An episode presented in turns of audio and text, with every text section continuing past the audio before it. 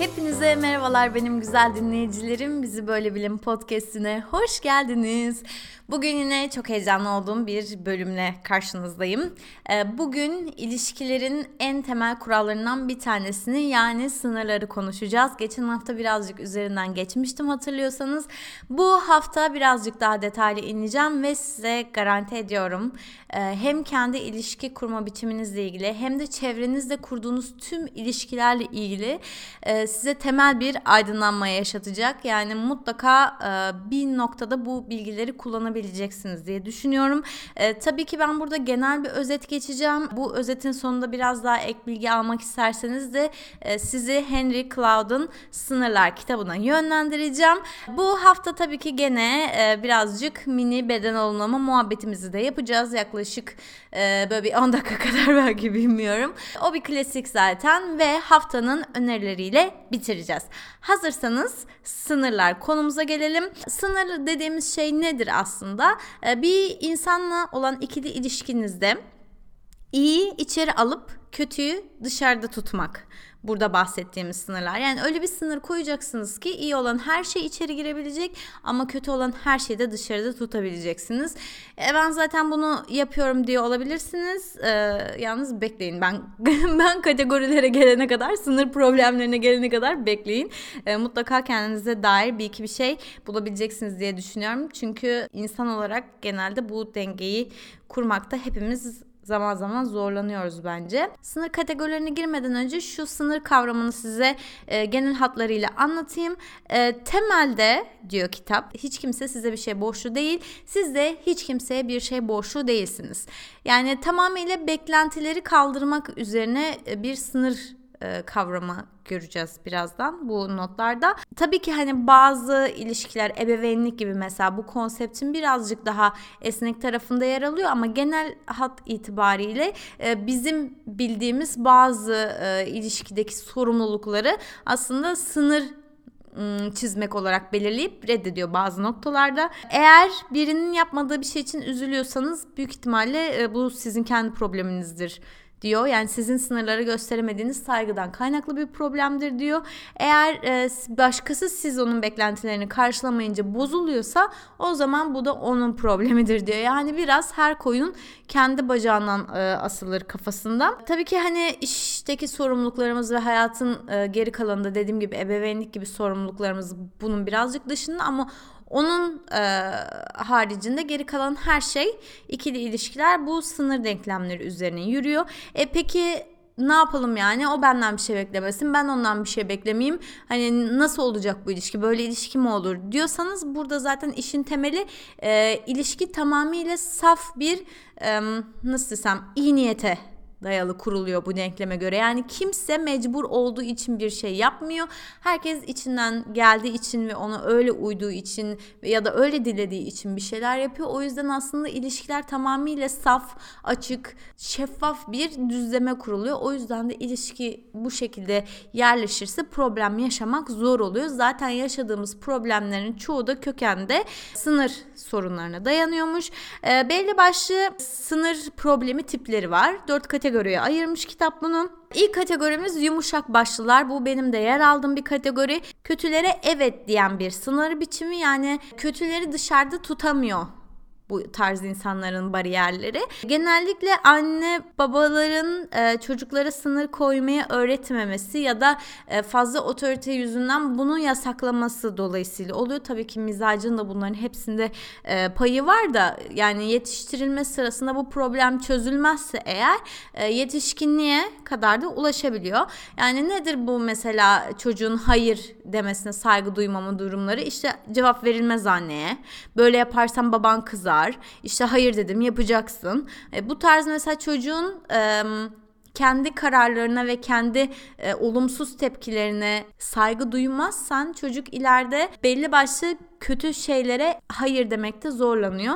E, ve hani bu da şey bir hissiyatı olarak geliyor. Ya işte karşısındaki insanın öfkesinden korkuyor, hayır diyemiyor.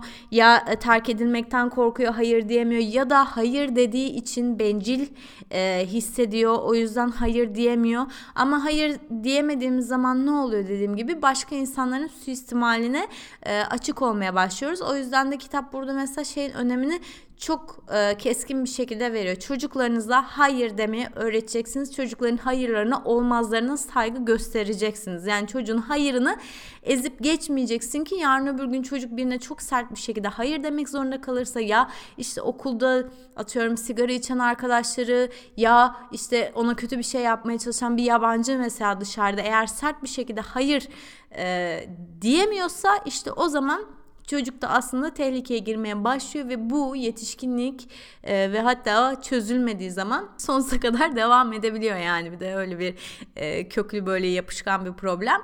O yüzden de diyor çocuklarınıza direkt hayır yapamazsın demek yerine bir e, seçenek sunacaksınız. Eğer aranızda ebeveynler varsa ya da kendi çocukluğunuz hakkında daha fazla aydınlanmak istiyorsanız e, kitapta bunu çok daha detaylı bir şekilde açıyor ama ben üstün körü söyleyeyim.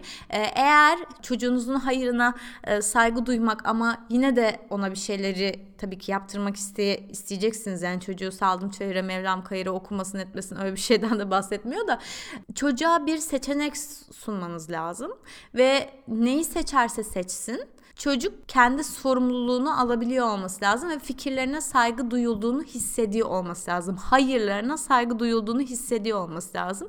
Eğer sizin dediğiniz şeyi yapacaksa da onu kendisinin seçmesi lazım. Dolayısıyla hani hayırının ezip geçildiğini hissetmemesi burada önemli. Ee, yumuşak başlıların en önemli özelliklerinden bir tanesi başkalarıyla aralarındaki farkı en aza indirmeye çalışmaları.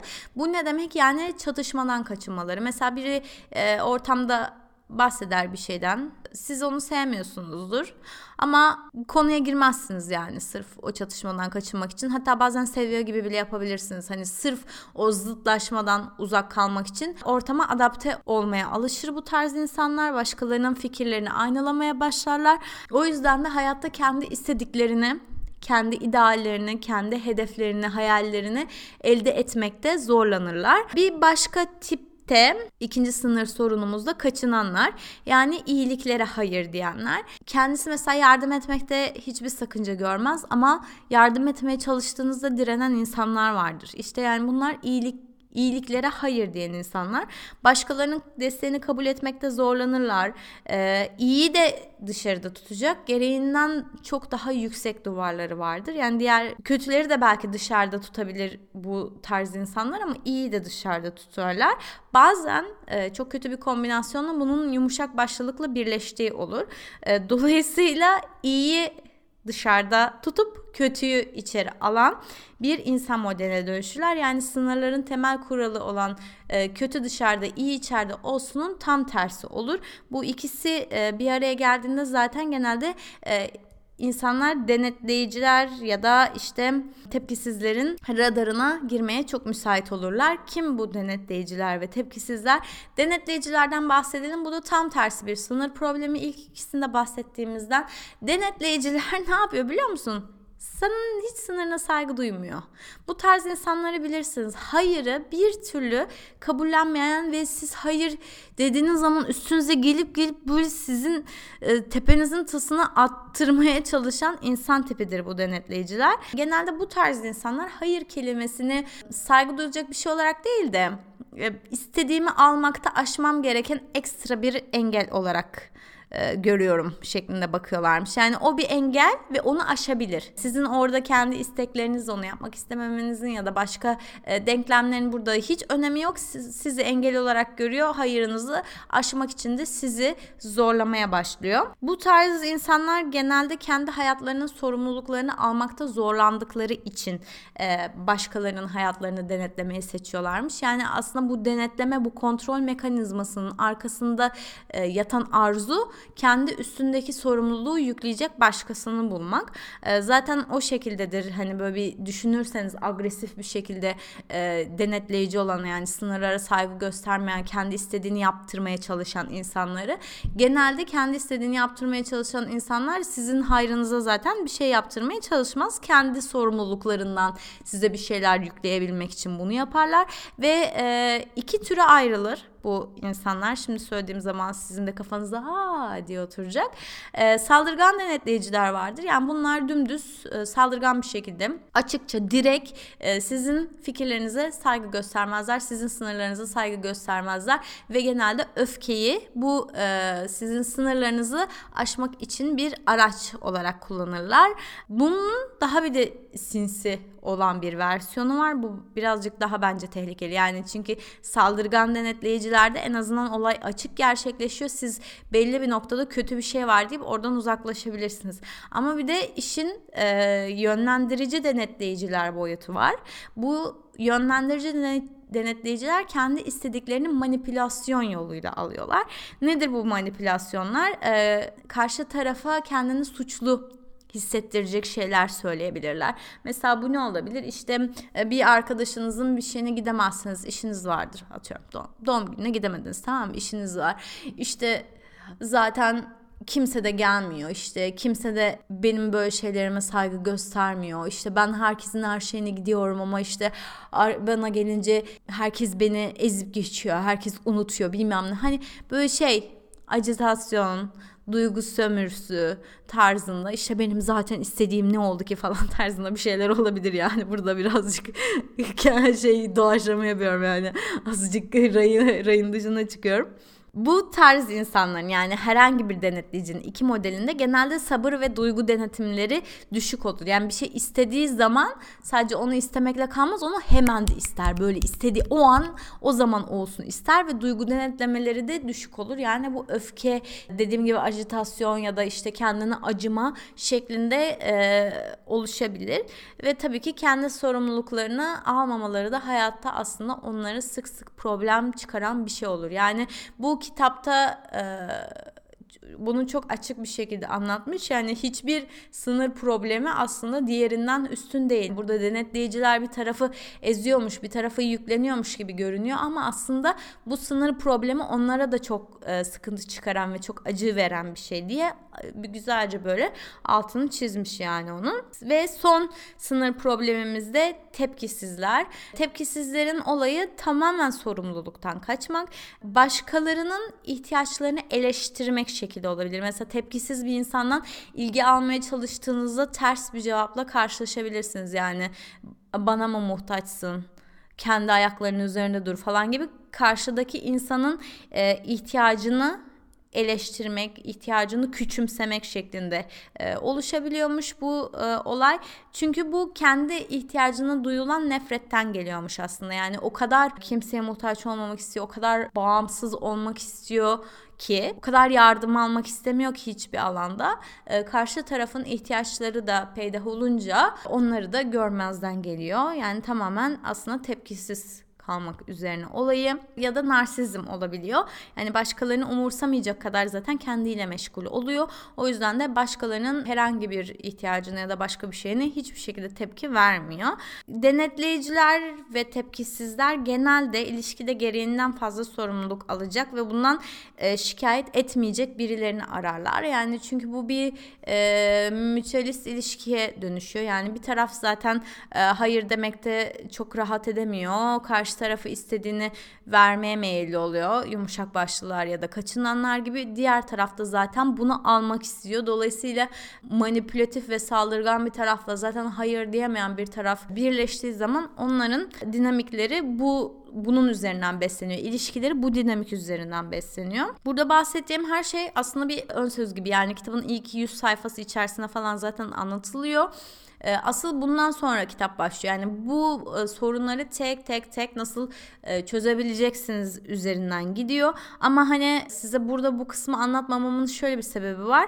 Çünkü kitap size gerçekçi olmayan kestirme bir çözüm bulmuyor. Yani bunun bir süreç olduğunu e, ve sürekli pratik yapılması gerektiğini ve gerektiğinde terapi alınması gerektiğini yani bunun aşılması kolay olmayan bir süreç olduğunu kabulleniyor kitap ve size de bu şekilde veriyor. Ama şunun da çok net bir şekilde söylüyor. Tabii ki bu sınır sorunlarının çözülmesi lazım. Yani bu sorunlardan herhangi bir tanesini yaşıyorsanız bu hayatınız boyunca tekerrür edecek bazı ilişkilere sebep olmaya başlıyor.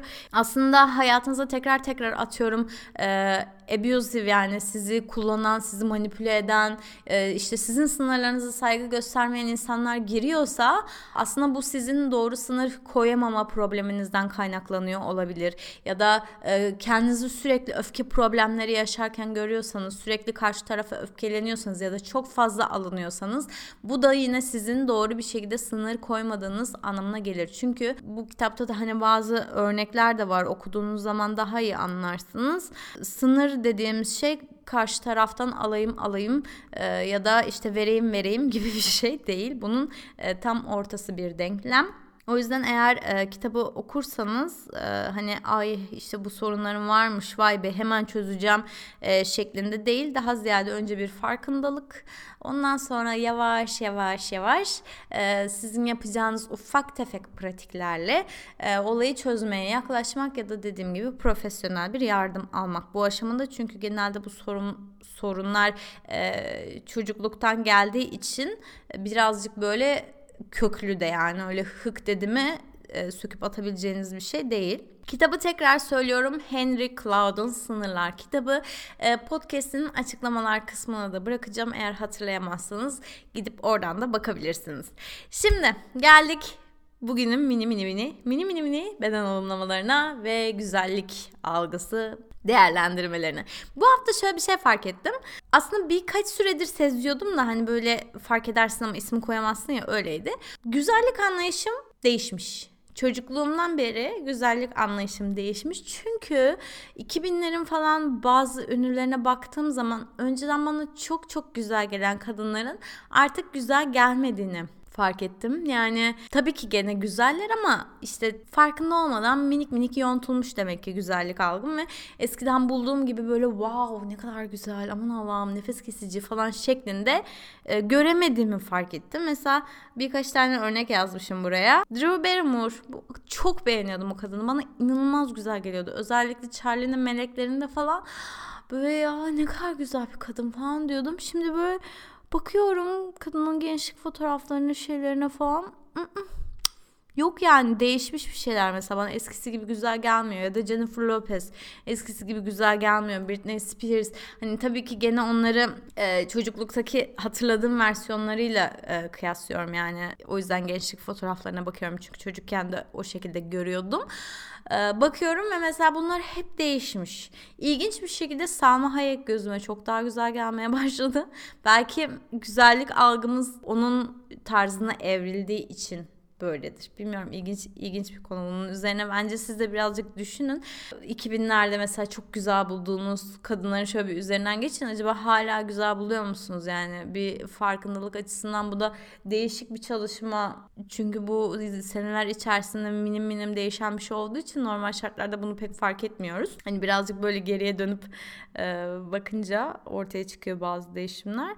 Bu beni tabii ki biraz rahatsız etti. Biraz üzüldüm. Çünkü o dönemin güzel dediğimiz kadınları daha böyle oldukları gibilermiş. Yani belli başlı standartlar belli ki o zaman oturmamış. Mesela hani Drew Barrymore, Jennifer Lopez, Britney Spears hepsi çok farklı farklı tarzlarda güzellikleri olan kadınlar.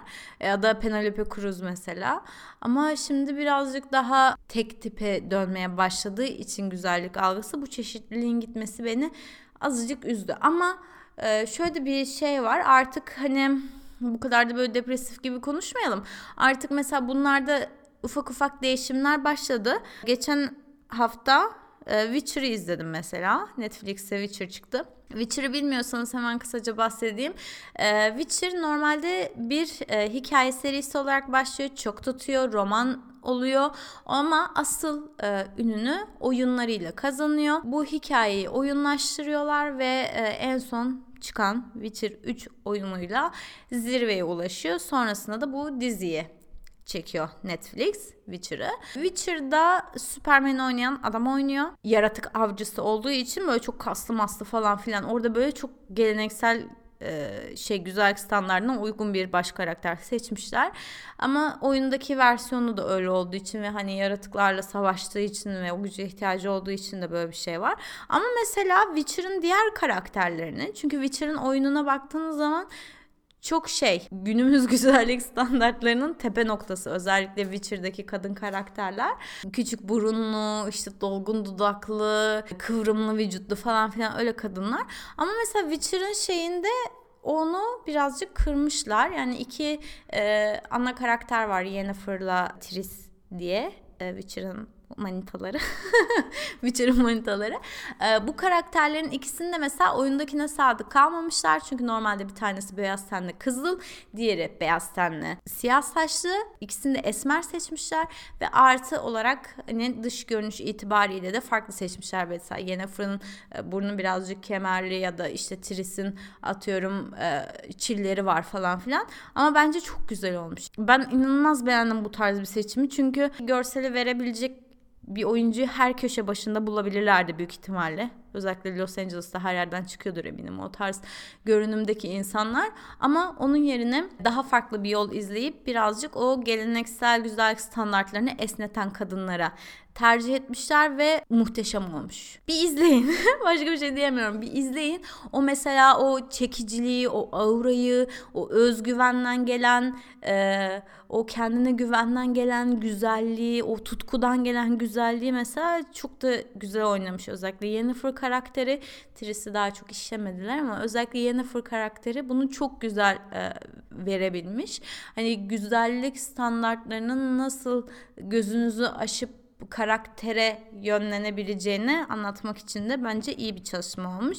O yüzden bu haftanın da zaten mini önerisini de bir yapmış olduk ee, Netflix'ten.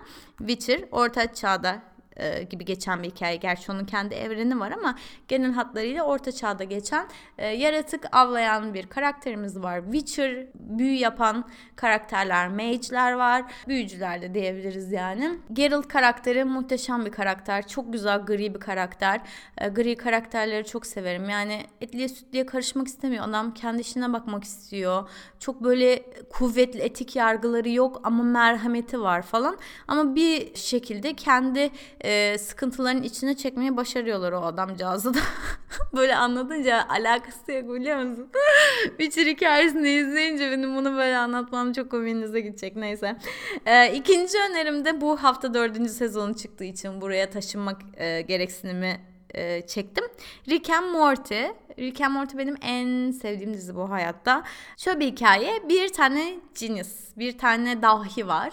E, bir de onun torunu var Morty diye. Morty çok parlak bir çocuk değil o biraz böyle Allah'lık. Birazcık kendi halinde bir çocuk. E, bu ikisi, ikili maceraları çıkıyorlar. Bir tane portal açan bir silahı var.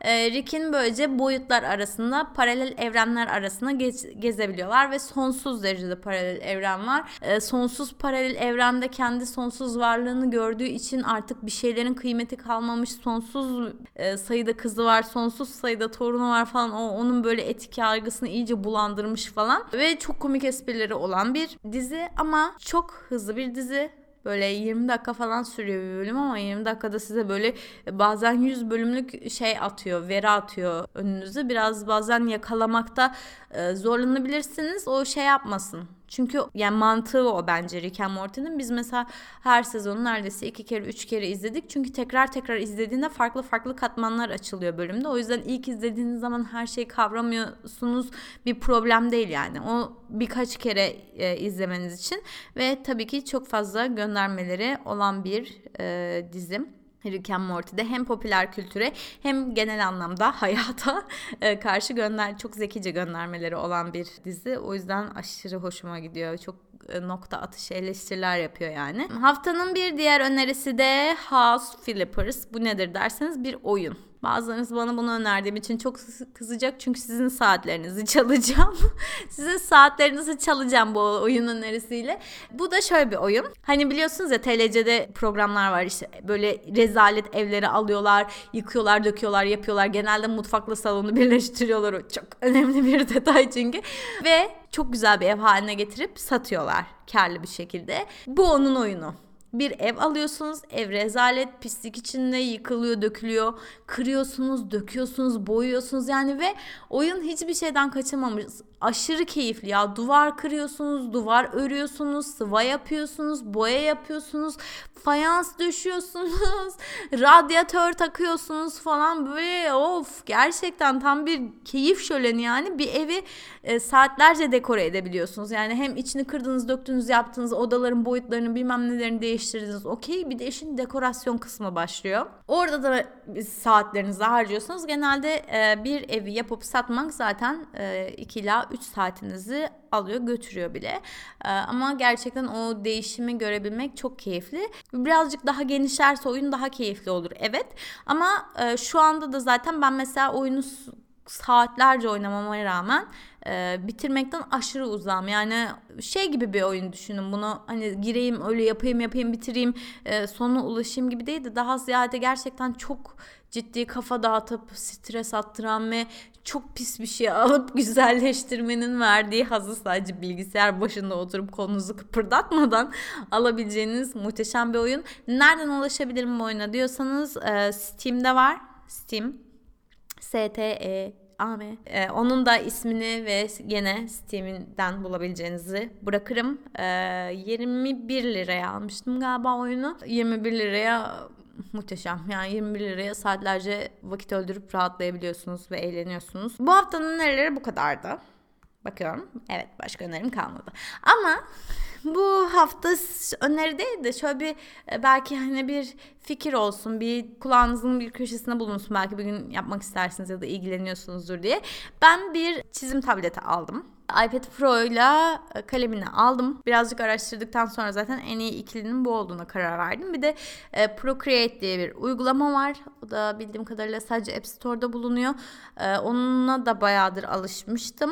Zaten eski tabletimde böyle dandik bir kalemle birlikte onda çiziyordum. Mesela dijital çizimlerle ilginiz varsa ya da dijital çizimi sallayın yani. Herhangi bir formda bir e, tasarım yapmakla ilginiz varsa gerçekten iPad Pro'yu ve e, kalemini öneriyorum. Ben e, 11 inç olanını aldım bir de 12 inç olanı var. Ama 12 inç olanını aldığınız zaman fiyat e, bir anda yükseliyor ve ben ona değmeyeceğine karar verdim. Çünkü elim de küçük zaten.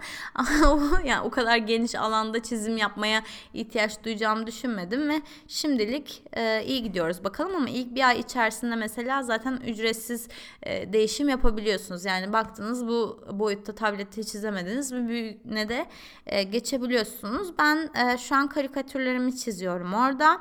E, karikatür de değil aslında onu da karikatür diye Türkçeleştiriyorum da ben aslında o komik dediğimiz yani çizgi roman gibi yani çizgi roman karikatür arası bir noktada kalıyor tam olarak e, Türkçe'ye geçmiş mi bilmiyorum da e, onları çiziyorum ve onlar için ayrı bir hesap açtım. Instagram'da beni milenyumlu biri olarak bulabilirsiniz.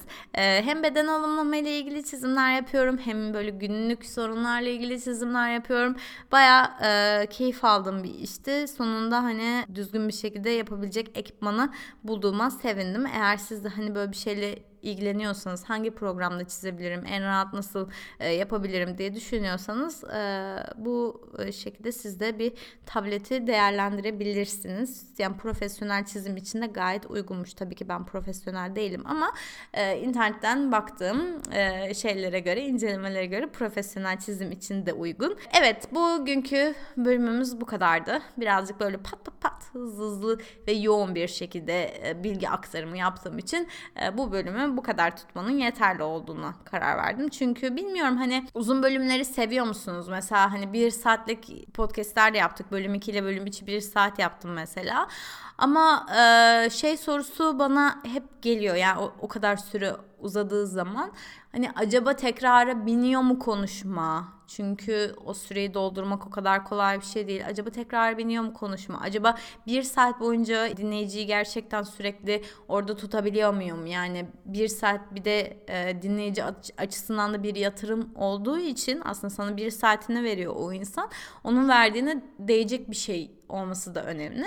Hani bunları böyle bir e, sorguladım ama dediğim gibi zaten podcastlerde en kötü yanlarından bir tanesi hani çok hızlı bir şekilde feedback alamamak e, dinleyiciden. Bir fikriniz varsa bana Instagram hesabımdan ulaşabilirsiniz alt dire Ece Dinç şeklinde onu da gene podcast açıklamalarına bırakırım ya da SoundCloud'dan ya da Apple Podcast'ten bana yorum da yapıp hani fikirlerinizi söyleyebilirsiniz. Hani uzun podcastlerimi daha çok tercih ederseniz yoksa yarım saat yarım saat olsa sizin için de dinlemesi daha mı kolay olur? Çünkü hani ben bir saatlik podcastleri de evet dinliyorum ama bir kere de dinlemiyorum genelde. Neyse yorumlarınızı bekliyorum. Eğer Apple Podcast uygulamasından dinliyorsanız podcastimi bana yıldız verip yorum bırakın bırakırsanız çok yardımcı olursunuz. Çünkü bu sayede daha fazla insana ulaştırabiliyorum podcastlerimi. Ee, onun dışında eğer dinlerken ekran görüntüsü alıp Instagram'da paylaşıp beni etiketlemek isterseniz size asla hayır demem. çok sevinirim, çok mutlu olurum. Çünkü e, görselliğin eksik kaldığı bir platform tabii ki bu. Oradan birbirimizi görürsek aa derim kimler dinliyormuş derim. Orada böyle bir kanlı canlı bir değişim olur. Ee, onlar işte beni harbiden çok motive ediyor yani. O yüzden e, böyle rica ediyorum sizden eğer çok zahmet olmazsa. E, hepinizi kocaman öpüyorum. Bir sonraki bölümde tekrar görüşmek üzere. Hoşçakalın.